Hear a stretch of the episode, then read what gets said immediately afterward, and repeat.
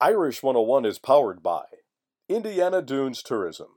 For information about Indiana's National Park, visit IndianaDunes.com. Opening round of the ACC basketball tournament in Greensboro, North Carolina on Tuesday night, with the 11th seeded Fighting Irish taking on 14th seed Wake Forest.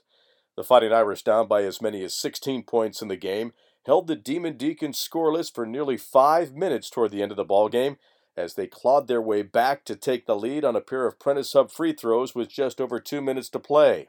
Wake tied the game at 77 all on a Carter Whitt jumper, and then Nick Djogo missed a three for Notre Dame that gave Wake the ball back as they played for the final shot of regulation. That shot was blocked by Cormac Ryan, who found Trey Wertz on the outlet pass, who then drilled the game winning three as the buzzer sounded to give Notre Dame an 80 77 victory.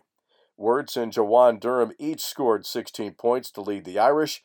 As Notre Dame wins its 11th game of the season, they will now face six seeded North Carolina in round two of the ACC tournament tonight at 8 o'clock Eastern Time.